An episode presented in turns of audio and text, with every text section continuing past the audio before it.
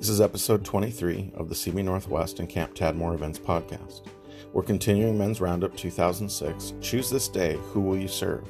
This is session 3 with Dr. Charles Cooper. It is certainly easy to surmise one standing in the kingdom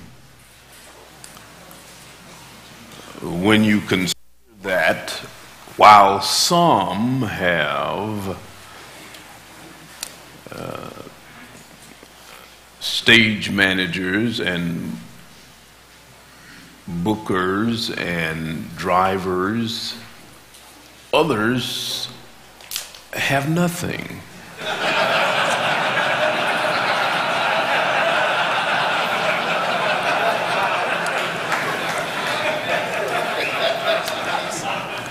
I contemplate why you seriously want to listen to me in light of all of that.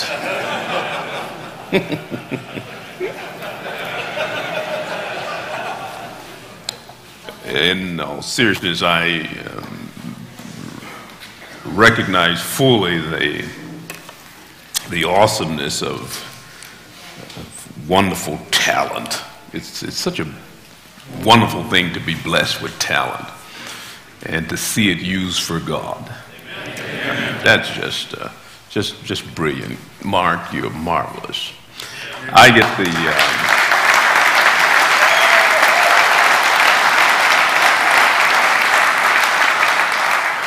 one cannot but appreciate the, um, the submission of one's life to the will of God and the beauty of that in terms of its outworking. I have been wonderfully blessed this weekend to be here. The last time I was here, Phil Keaggy was here. And um, on the DVD that you sent me, there was some of his uh, music on there, and I've listened to that many times since I was here. And uh, as I've listened to some of the uh, material that I did here, as I sat in my study working on this and all the things that I do, um, I listen to music, and um, it's often in the context of listening to music that I am able to formulate how I'm going to say something. The craftsman of words often is inspired by other craftsmen. And um, even as I was working on the material, praying for God's wisdom, uh, that I would look into your faces, I was praying that God would somehow bring together a host of events that would make this day complete. And as I listened to Mark, whom I've never met, nor have I uh, heard his name connected with his face, um, I'm sure I've heard him on Z88, my radio station, because I listen to it all the time. And as he sang his songs, they formulated for me part of my agenda. Sarah, Daddy's busy. Come back in a little while, honey.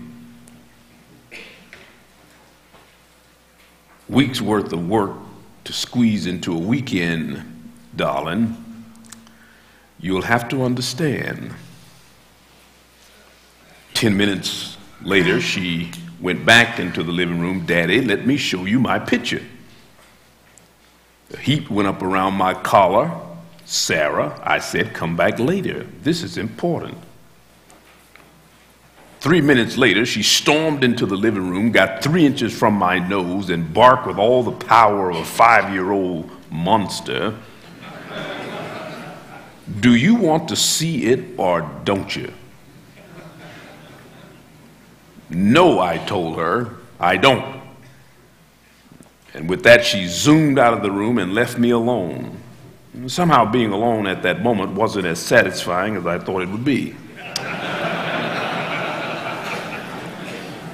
I felt like a jerk.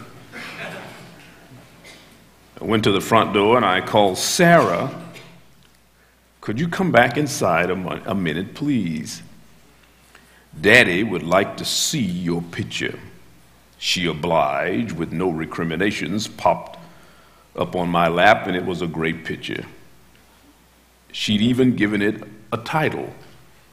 Across the top, in her best printing, she had inscribed, Our Family Best. Tell me about it, I said. Here's mommy, a stick figure with long yellow curly hair. Here is me standing by mommy with a smiley face, and here is our dog, Katie. And here is Missy. Her little sister with, was a stick figure laying in the street in front of the house, about three times bigger than anybody else. It was a pretty good insight into how she saw our family. I said, I love you, honey, and I told her I'll hang it on the dining room wall each night when I come home from work. And from class, I'm going to look at it.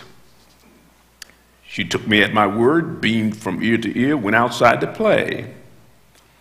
I went back to my books. As I was doing my work, there was something about that picture that bothered me.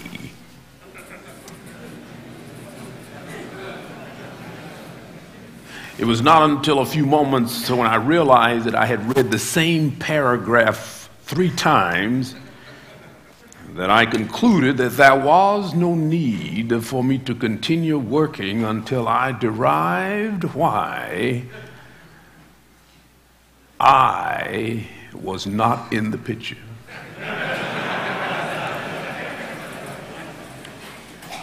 I called her, Sarah, would you come back, please? Honey, I noticed in your picture that you didn't have daddy. Why? To which she replied, You are at the library. That's why. Because that's where I hung out. And in her mind, she had grown accustomed that Daddy was always in the library. Didn't have time for the picture. It's very much a reality, men, that we are educators. Some of us do it unconsciously. We're not aware of just how much of an impact we are having in the lives of our children. Even our absence is a teachable moment. How then do we move away from the destructive behavior often exemplified in our unconscious efforts. If you're going to break the cycle and become a dad of repute, it will be because at some point you make a choice that you're going to be a conscious, active teacher in your children's lives. I completed an assignment of life uh, about two years ago, which turned me loose to decide what I wanted to do now. I have wanted to go back into the classroom. I taught college for seven years, and I wanted to teach in high school. But I was not convinced that I could work in the system. And so I decided that I would be a substitute teacher.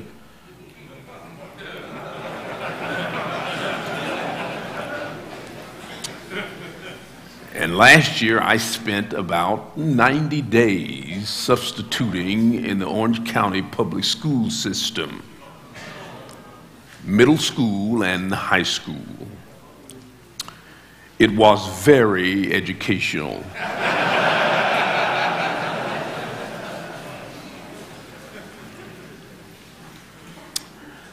I particularly became known as the substitute who would take the classes that were extremely difficult to manage. They have labels for these classes exceptional learning abilities. They have children who are in varying degrees of mental um, incapableness, classes which many would not take. In one class that I substituted in, it was a class of kids who were mentally handicapped, profoundly so. There were about seven in the class. They could not get substitutes for it because no one wanted to be around these children.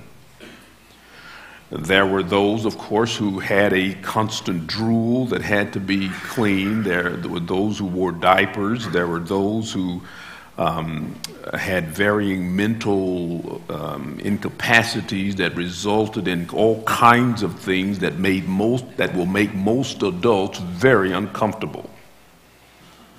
And so they, they could never get anyone to volunteer. And so I saw it on the assignment, and so I took it. I showed up, and of course, everyone is astounded that I'm there.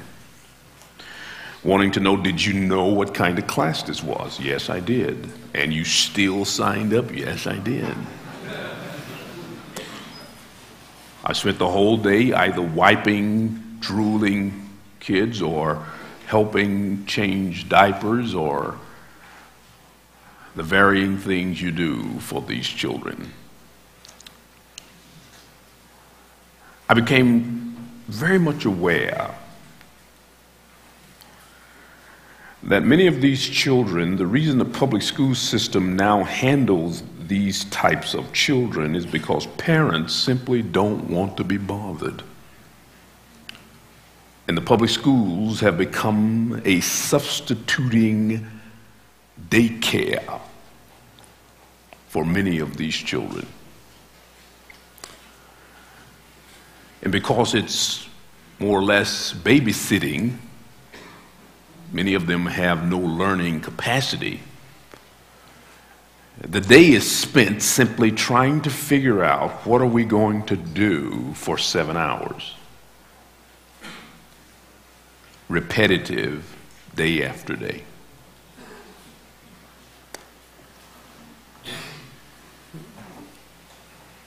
And my, my intent is not to be harsh. Uh, but to a great degree, men, most of us treat our children as if they were that category of child. We basically relegated them to mama. You take care of them. I'm often impressed by how many men never changed a diaper. Recently, in the home of a man who had it as one of his plaques in life, he had five children and he never changed one diaper. To which he was very proud.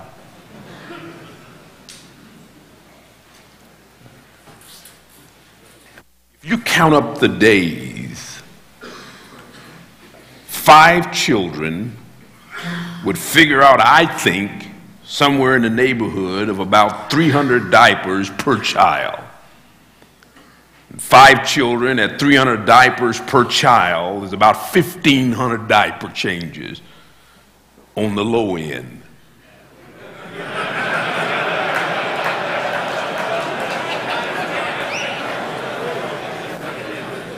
And you're telling me, Daddy, that you never changed one? That's almost like assigning your children to a VE class, varying exceptions, for someone else to daycare your child all day. We just push them aside. And then we say, at what age are we going to re enter his life? When he's six? When he's eight? And how long will you have him from age eight? Until about 13. And then he suddenly starts going off into his own world. So you've got about, what, five years, maybe? that you're going to relation in this little life, and then he's gone. Most of us wake up when it's too late, only to realize that we lost that boy, and we wonder what happened. What happened is that you are not an active teacher in the lives of your children because most of the time you just didn't have the time. I want to introduce you to two boys. In the book of Matthew, chapter 21,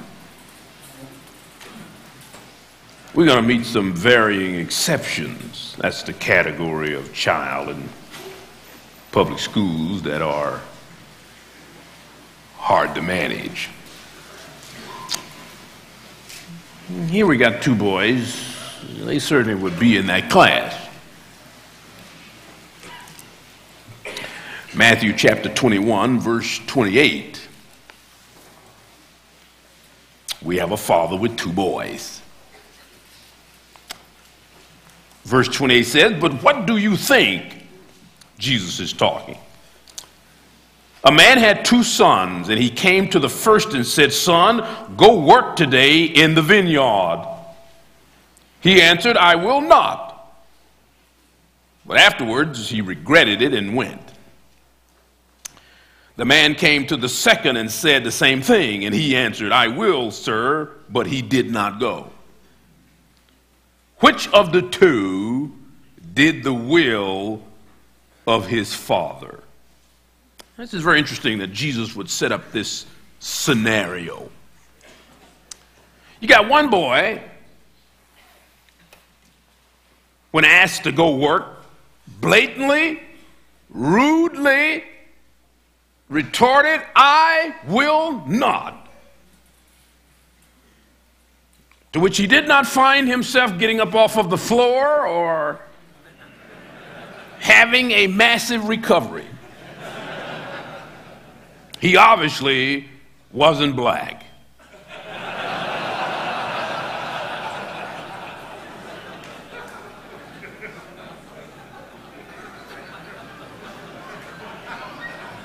He would have been toothless.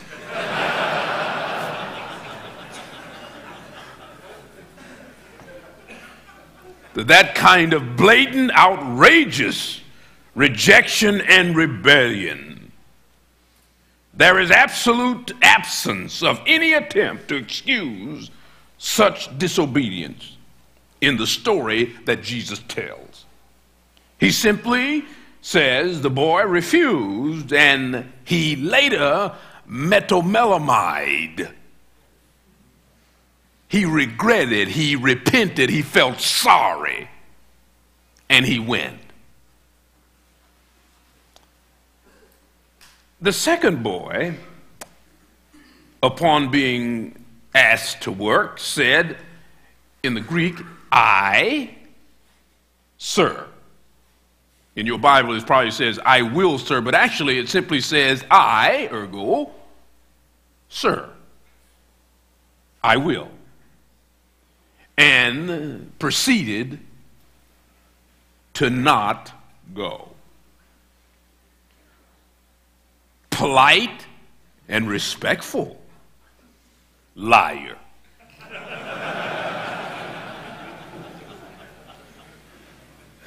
and go.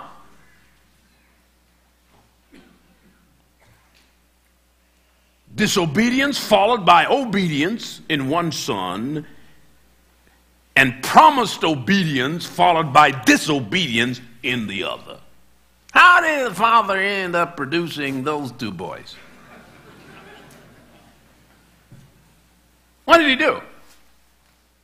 Well, the first thing we, we have to do is appreciate the context. This is a story that Jesus is telling, and his sovereign knowledge perhaps looked through the eons of human uh, history and found two boys who were, in fact, probably like this. So the story is probably true, but without commentary. The Lord chose it for a reason. And to appreciate this story in the fullest, we have to get some context. Why is Jesus telling this story in the first place? Well, you have to back up a little bit to verse 23 of chapter 21. says, When he, that is Jesus, entered the temple, the chief priests and the elders of the people came to him while he was teaching and said, By what authority are you doing these things? And who gave you this authority? Jesus said to them, I will ask you one thing, which if you tell me, I will also tell you by what authority I do these things. The baptism of John, was it from, what is its source? From heaven or from men? They began to reason among themselves, saying, if we say from heaven, he's going to want to know why we didn't believe it. If we say for men, these folk to get mad and then start acting a fool. That's kind of a rough paraphrase.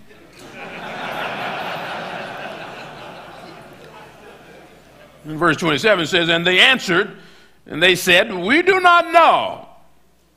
He said to them, Neither will I tell you by what authority I do these things. Now, it, it would appear that Jesus said, Checkmate. You didn't tell me, I'm not telling you. And that's really not what happened. Because what the Lord uh, subsequently does is that he answers their question, but indirectly. And his first attempt to get them to understand and to deduce it themselves is to tell the story of a father who had two sons, one a liar and the other a regretted, a regrettable obedience. He says, two boys, one promised to go and didn't, one promised he wouldn't go and did. To which he asks the question in verse 31, notice in your Bible, which of the two did the will of his father? They said, The first. Jesus said to them, Truly, I say to you that the tax collector and the prostitute will get into the kingdom of God before you. Boy, that's an impressive statement, isn't it? I can just imagine all the preachers looking up at that. Verse 32 For John came to you in the way of a righteousness and you did not believe him. But the tax collectors and prostitutes did believe him, and you, seeing this, did not even feel remorse afterwards so as to believe. And what Jesus is saying, he said, now, now if, you, if you have any intelligence at all, you should be able to get this. Man had two sons. He asked the first boy to go, and the boy said, I am not going, and later did. Second son, he said, Go. He says, I will, and didn't. He's a liar. Which son did the will of the father? The first. Now, neither boy is looking all that well at this point. Both of them are not A plus children. But one did subsequently obey. Jesus is attempting to answer their question by showing them that you judge the Son by his work. Their question to Jesus was, By whose authority are you doing what you do? Jesus said, Judge the Son by his work. The way you know whose authority the boy is acting under is to watch his work.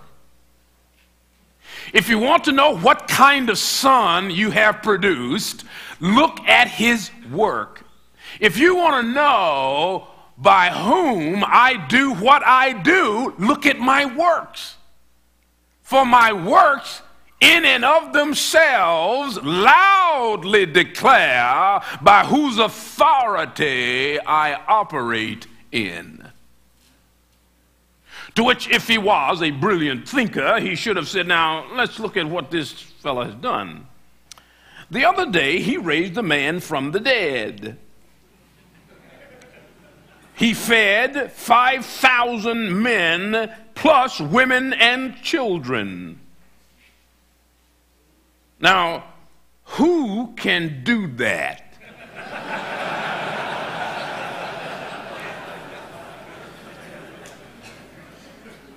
In all the annals of history and time, the only person with that kind of authority is God Himself. And if this Jesus can do that, then that he can only be operating in the authority of God, for no one else can do these things but God.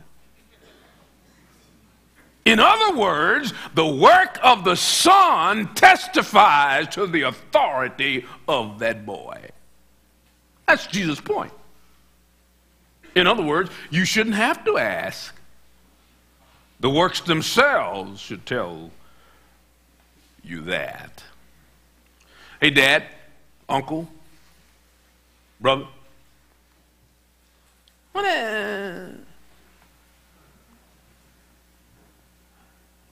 what is your kid's work telling you? Are you paying attention? As you look at your son 14, 15 year old boy, 20 year old boy, 25 year old boy. The things that he is doing, what are they telling you about him?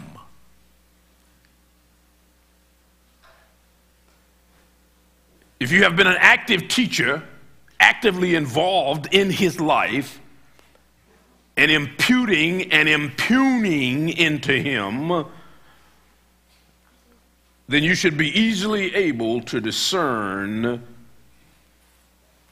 from whence cometh his work. Dave Dravecky, in his book Like Fathers, Like Sons, relates uh, the following facts. Have you noticed how many of today's baseball players have fathers who also play in the big leagues? Take Ken Griffey Jr., he writes, the only son ever to play with his father, Ken Griffey Sr., in a major league game. The Griffeys were inserted into Seattle Mariners lineup on August 31st, 1990, thus becoming the first father and son teammate combination in major league history. It was a mind boggling accomplishment. At the time, there were more than 30 major leaguers who had a father son possibility in the majors. Now, when you consider the fact that only one out of every 25,000 have an opportunity to play in the majors, and then realize that one out of every 25 players in the majors has a son in the majors, it becomes quite impressive. Ken Griffey Jr., of course, Roberto and Sandy Alomar and their father Sandy Alomar Sr., Barry Bonds and his father Bobby Bonds, Mose Alou and his father Felipe, Eduardo Perez and his son Tony Perez, Todd Stottlemyre and his father Mel, Todd Hundley and his father Randy, Brett and Aaron Boone and their father uh, Bob Boone. To which he then begins to ponder to what can we attribute so many father son combinations? Answer a gene pool populated by 300 hitters and winning pitchers. These sons are in the game because their bodies were blessed with a piece of their father's talent. Think about it. These fathers couldn't spend much spare time with their kids while they were playing Major League Baseball nearly eight months a year. Besides, more than half of that time was spent on the road when, you include, and when you include spring training. Sure, these kids got to hang around major league clubhouses and soak in some of the atmosphere of the show, but they are where they are today through inherited talent and a willingness to work hard. It certainly helps to have a famous father to imitate, but brothers, it's down to the genes. Down to the genes. I would agree. You're going to notice the work of your sons is going to be because there is something that you have imputed into them, something that you have taught them. Now, I know most of you come tonight you want a method. Well, give me the method, and I'll go home and I'm going to apply it to my son. You want me to give you a cookie cutter program that you can go and implement your kids in, and everything works out fine, and you lay down one of these days and die with a smile on your face.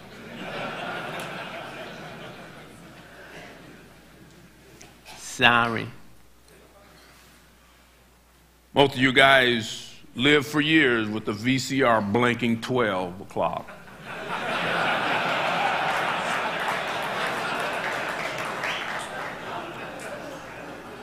they just totally gave up on you and put an automatic clock in there to discern it itself because that thing had become nothing but a blinking neon light in the middle of the night. Keep you from thumping your toe. In reality, guys, it really doesn't matter what you, how simplistic you make the program, you still wouldn't do it.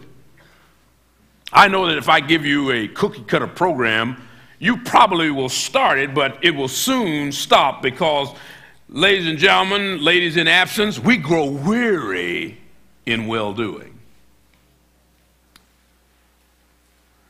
Do you remember the question that Jesus was asked earlier? Why didn't Jesus just answer their question directly? Why, why would he go through all this gyration for two chapters about sons? Son this, son didn't do this, son didn't do that. Because he wanted them to work for it. Because if you can't get it indirectly, you won't get it directly and you won't appreciate it either. If I ask you, what's the one key lesson your boy has learned from you, you would probably tell me something totally contradictory to what he would say. Because most fathers are oblivious to what their children really think about them. I take a really simplistic approach to most things. Because I have figured it out that that is the only way that you really can get a mass of people to do anything. Keep it simple. Life is so busy, there is so much to do. At best, you're only going to have a few really good teachable moments with your children. In the hustle and the bustle and the working and the running and the playing and the pulling and the pushing of life, men, you don't have time. Few of you have the resources in life where you can sit back and not have to worry about rushing out in the morning and rushing home in the evening and rushing out in the morning and rushing home. Most of you are working eight hour jobs, two hours getting there and getting back, and the other hours you're just trying to get somewhere and sit down because you're wore out and tired. And I want you to become master teachers of your children. Yeah, it's not going to happen. Now, maybe you're saying to me, well, you just don't have any faith in us. You're right.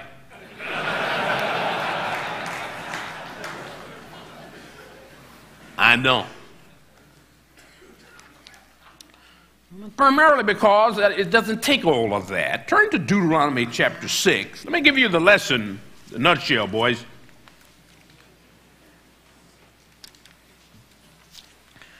You know this chapter well because in it is the famous one liner of God how to raise children. Deuteronomy chapter 6, beginning at verse 1. Now, this is the commandment. Notice, mark that in your Bible. This is the commandment, single. The statutes and judgments which the Lord your God has commanded me to teach you, that you might do them in the land where you're going over to possess it, so that you and your sons and your grandsons may fear the Lord your God to keep all of his statutes and his commandments, which I command you all the days of your life, and that your days may be prolonged. O Israel, you should listen and be careful to do it, that it may be well with you, and that you may multiply greatly, just as the Lord your God of your fathers has promised you in the land flowing with milk and honey. There's your tradition. Verse 4 Hear, O Israel, the Lord our God, the Lord is one. You shall love the Lord your God with all your heart, with all your soul, and with all your might. What is that? What is that? That verse? Uh huh. Uh huh. Uh huh. Uh huh. It's a great commandment. Love God with everything you got.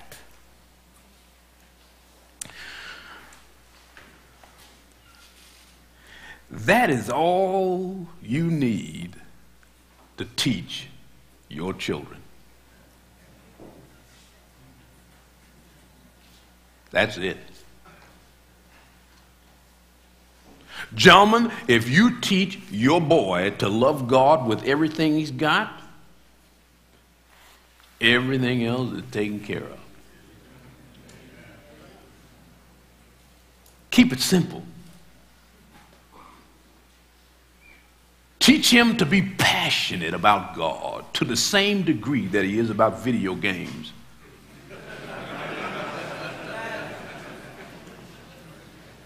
Teach him to love God to the same degree that he loves surfing the internet late at night in the darkness of his own room.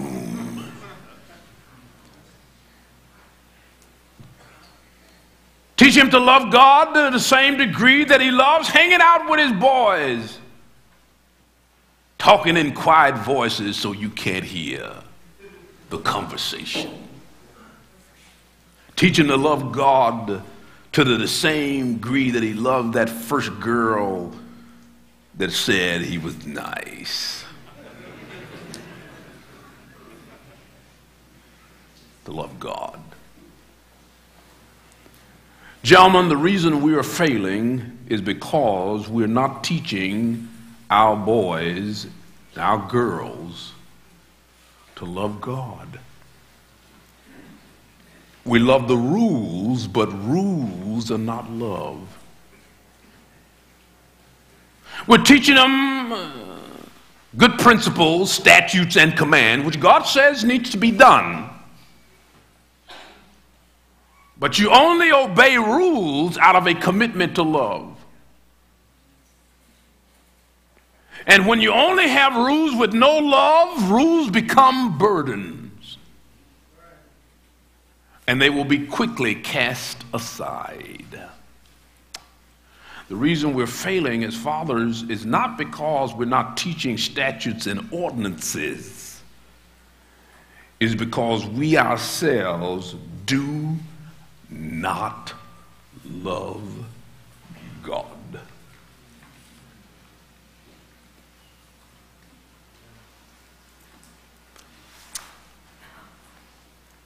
I was in uh, Uzbekistan.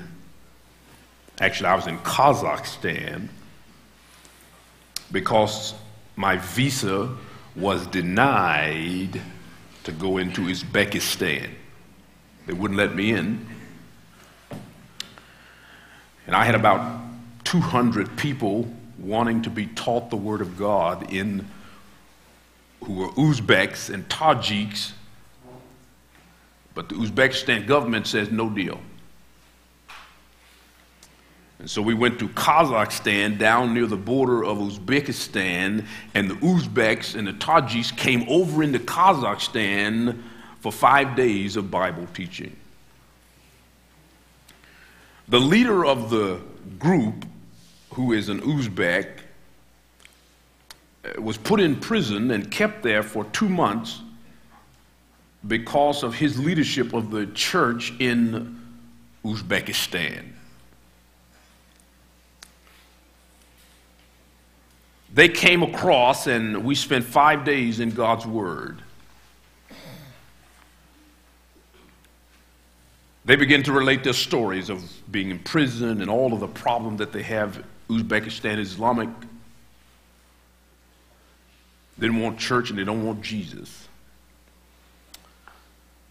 And that week, as we talked, as I discussed, and I wanted to give them these nice little ideas I had, and this and that, finally got down to the point where they got to talk. And you tell me, What's the most important thing you need to know to survive back in Uzbekistan?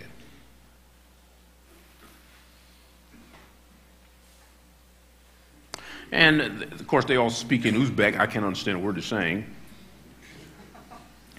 And they're talking in, in, in themselves, they're, they're talking among themselves. And then finally, they all concluded on the one thing that they all could agree on that they believed was the one thing that they needed more than anything else in order to survive under the persecution and the hostility in Uzbekistan.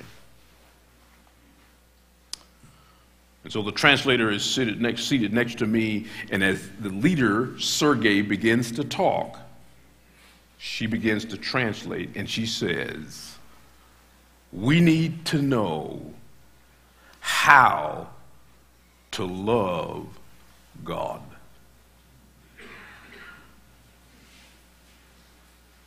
Not how to make more money, not how to figure out how not to be persecuted, how not to figure out how to stay out, how to love God.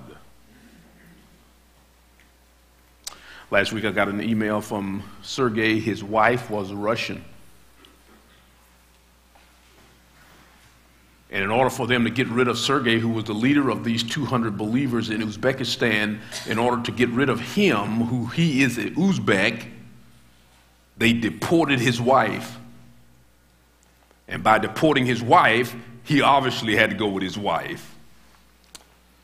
In their passport, they stamped undesirable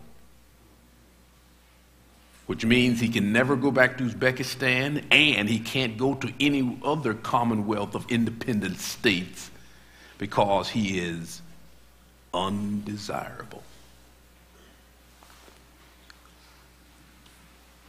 So, in my email, Sergey, what can I do for you? Do you need money? No.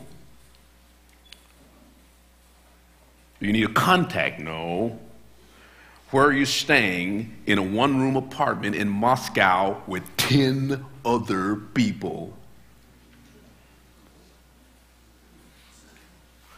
What are you going to do? We don't know. What do you want to do? We got to figure out how to sneak back in. Are you crazy? Huh? Because we figured out how to love God. You love God by keeping his commandments. I want to ask you, night men, do you love God?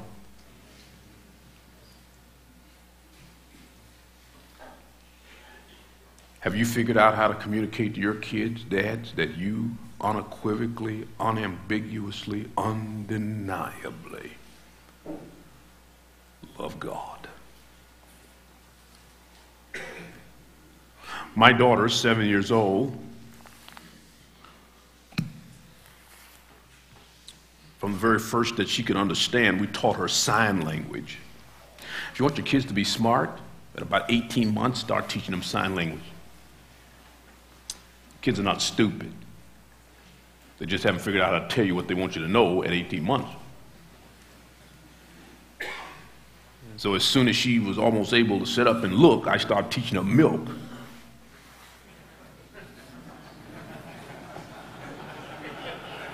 milk. Listen, I told her, I said, now listen, don't be laying in here in your bed screaming to the top of your voice. If you want milk, tell me, milk. So she figured out when she was hungry, this means I'm going to eat.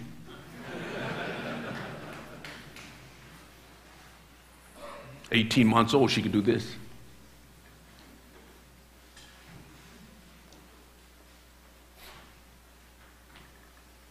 We taught her what stop means.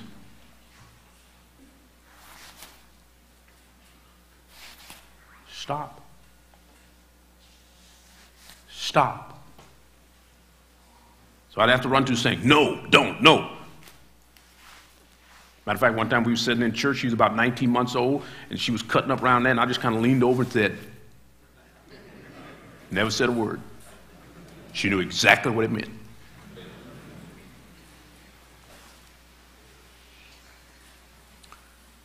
From the very first that she could understand, I started teaching her one thing.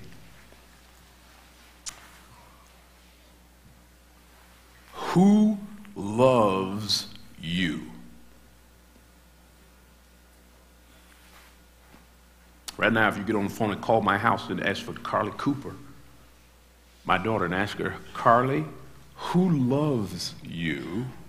She's going to say this God does. My daddy does. And my mommy does.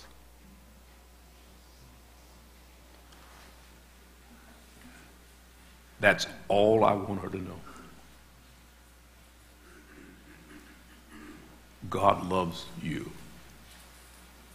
And he loves you more than I do. After you ask her who loves you, then you ask her, How much does your daddy love you? And she will say, in a million thousand pieces.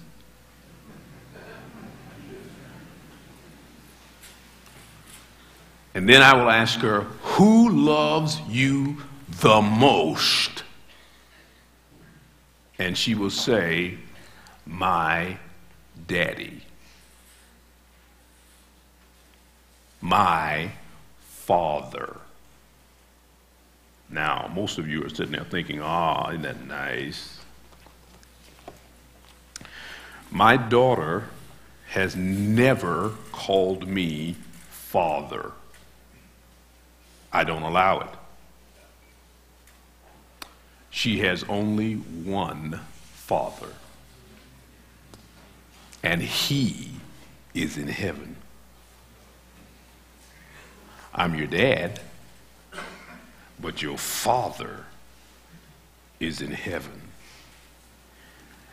And he loves you to pieces.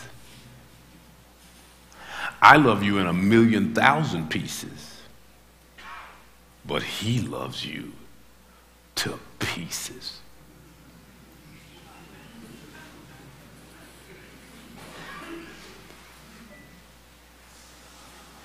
Men, if you want to save your children, make them believe you love them, that God loves them the most, and they will love Him. About six months ago, my daughter come to me, seven years old, and said, Daddy, I'm ready to be baptized. I never asked her. A month ago, we baptized her. The reason she wanted to be baptized is because she believes in Jesus, that he died for her on cross, and that he loves her more than anything in this whole wide world, and she wants to live her life for him. Seven years old. It didn't happen by accident. It happened because from day one, that was my goal. Man, if you want to love God and you want the kids to love God, you're going to have to teach them You're going to have to show. them. The greatest absence in the church today is love for God. More than the flesh, more than fame, more than fortune. Love for God.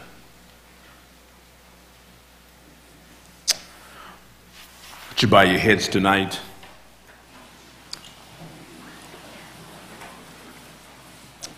Unfortunately, we live in a world that doesn't make much sense of love. We sing about it, we write about it, we try to figure out how to define it, but unfortunately, we still seem to be ignorant of love. When I ask you tonight, do you love God? I mean to love Him to the point that you would be willing to go with Sergei back to Uzbekistan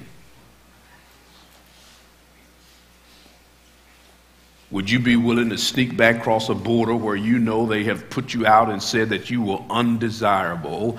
And if you go back, there is not a single solitary person in this whole wide world that can help you except Jesus. Would you be willing to go back?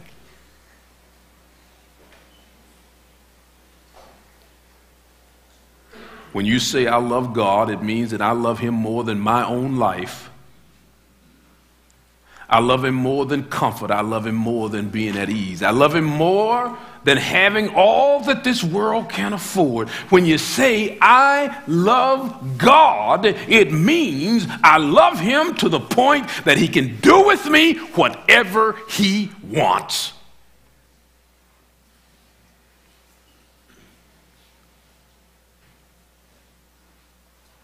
You want to undo the Malachi condition and ensure that traditions are passed on, you got to make some lovers of your children.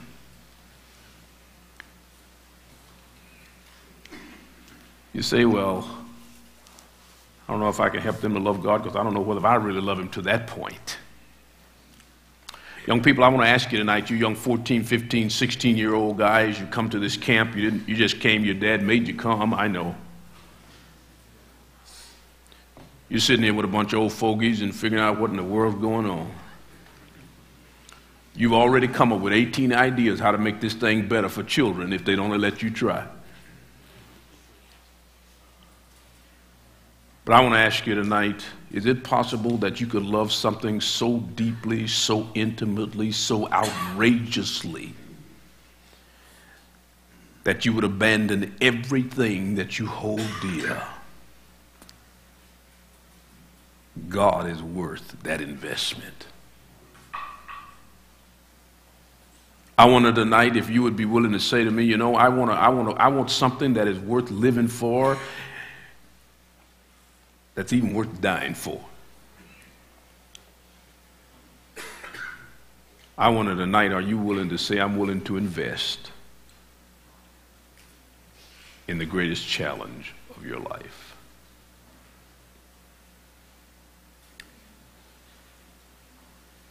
I believe Jesus is worth that.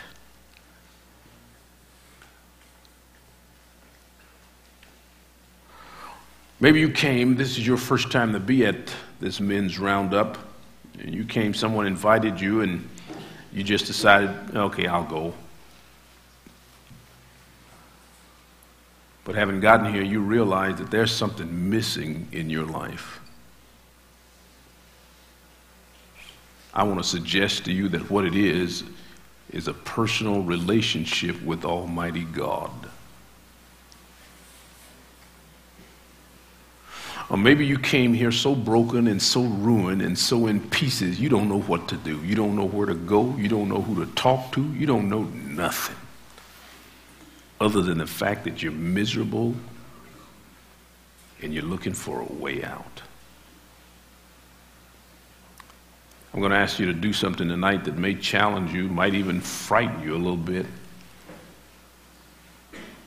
I'm going to ask you to get up out of that seat wherever you are and come forward. Someone's going to meet you and say to you, you know what?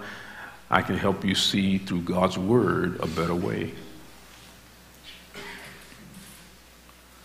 Some of you fathers who came with sons who may be a little frightened and uneasy about exposing themselves to a crowd by coming forward may have to get up and come with him.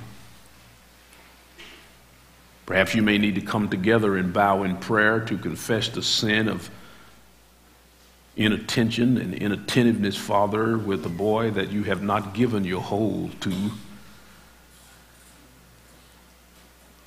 It's time to make the change if you'll only be tonight. And by doing so, you will be able to join with the rest of us when we sang that great chorus earlier It is well with my soul. For I can only tell you that if I died tonight, it is well.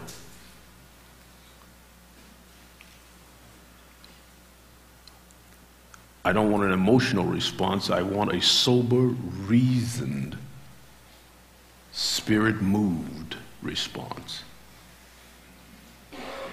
Not to impress, it's between you and God.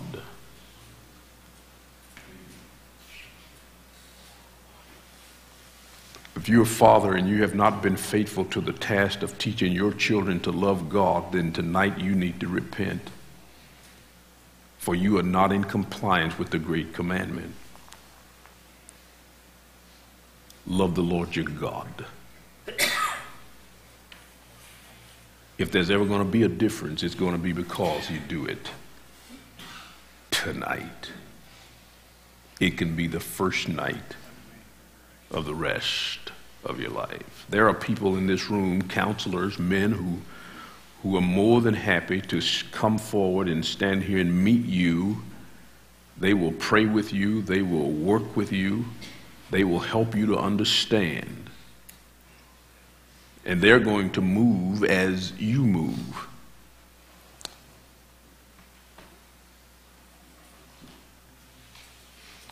Father, in the name of Jesus, I pray that you would move in this place in power and majesty in ways that only you can.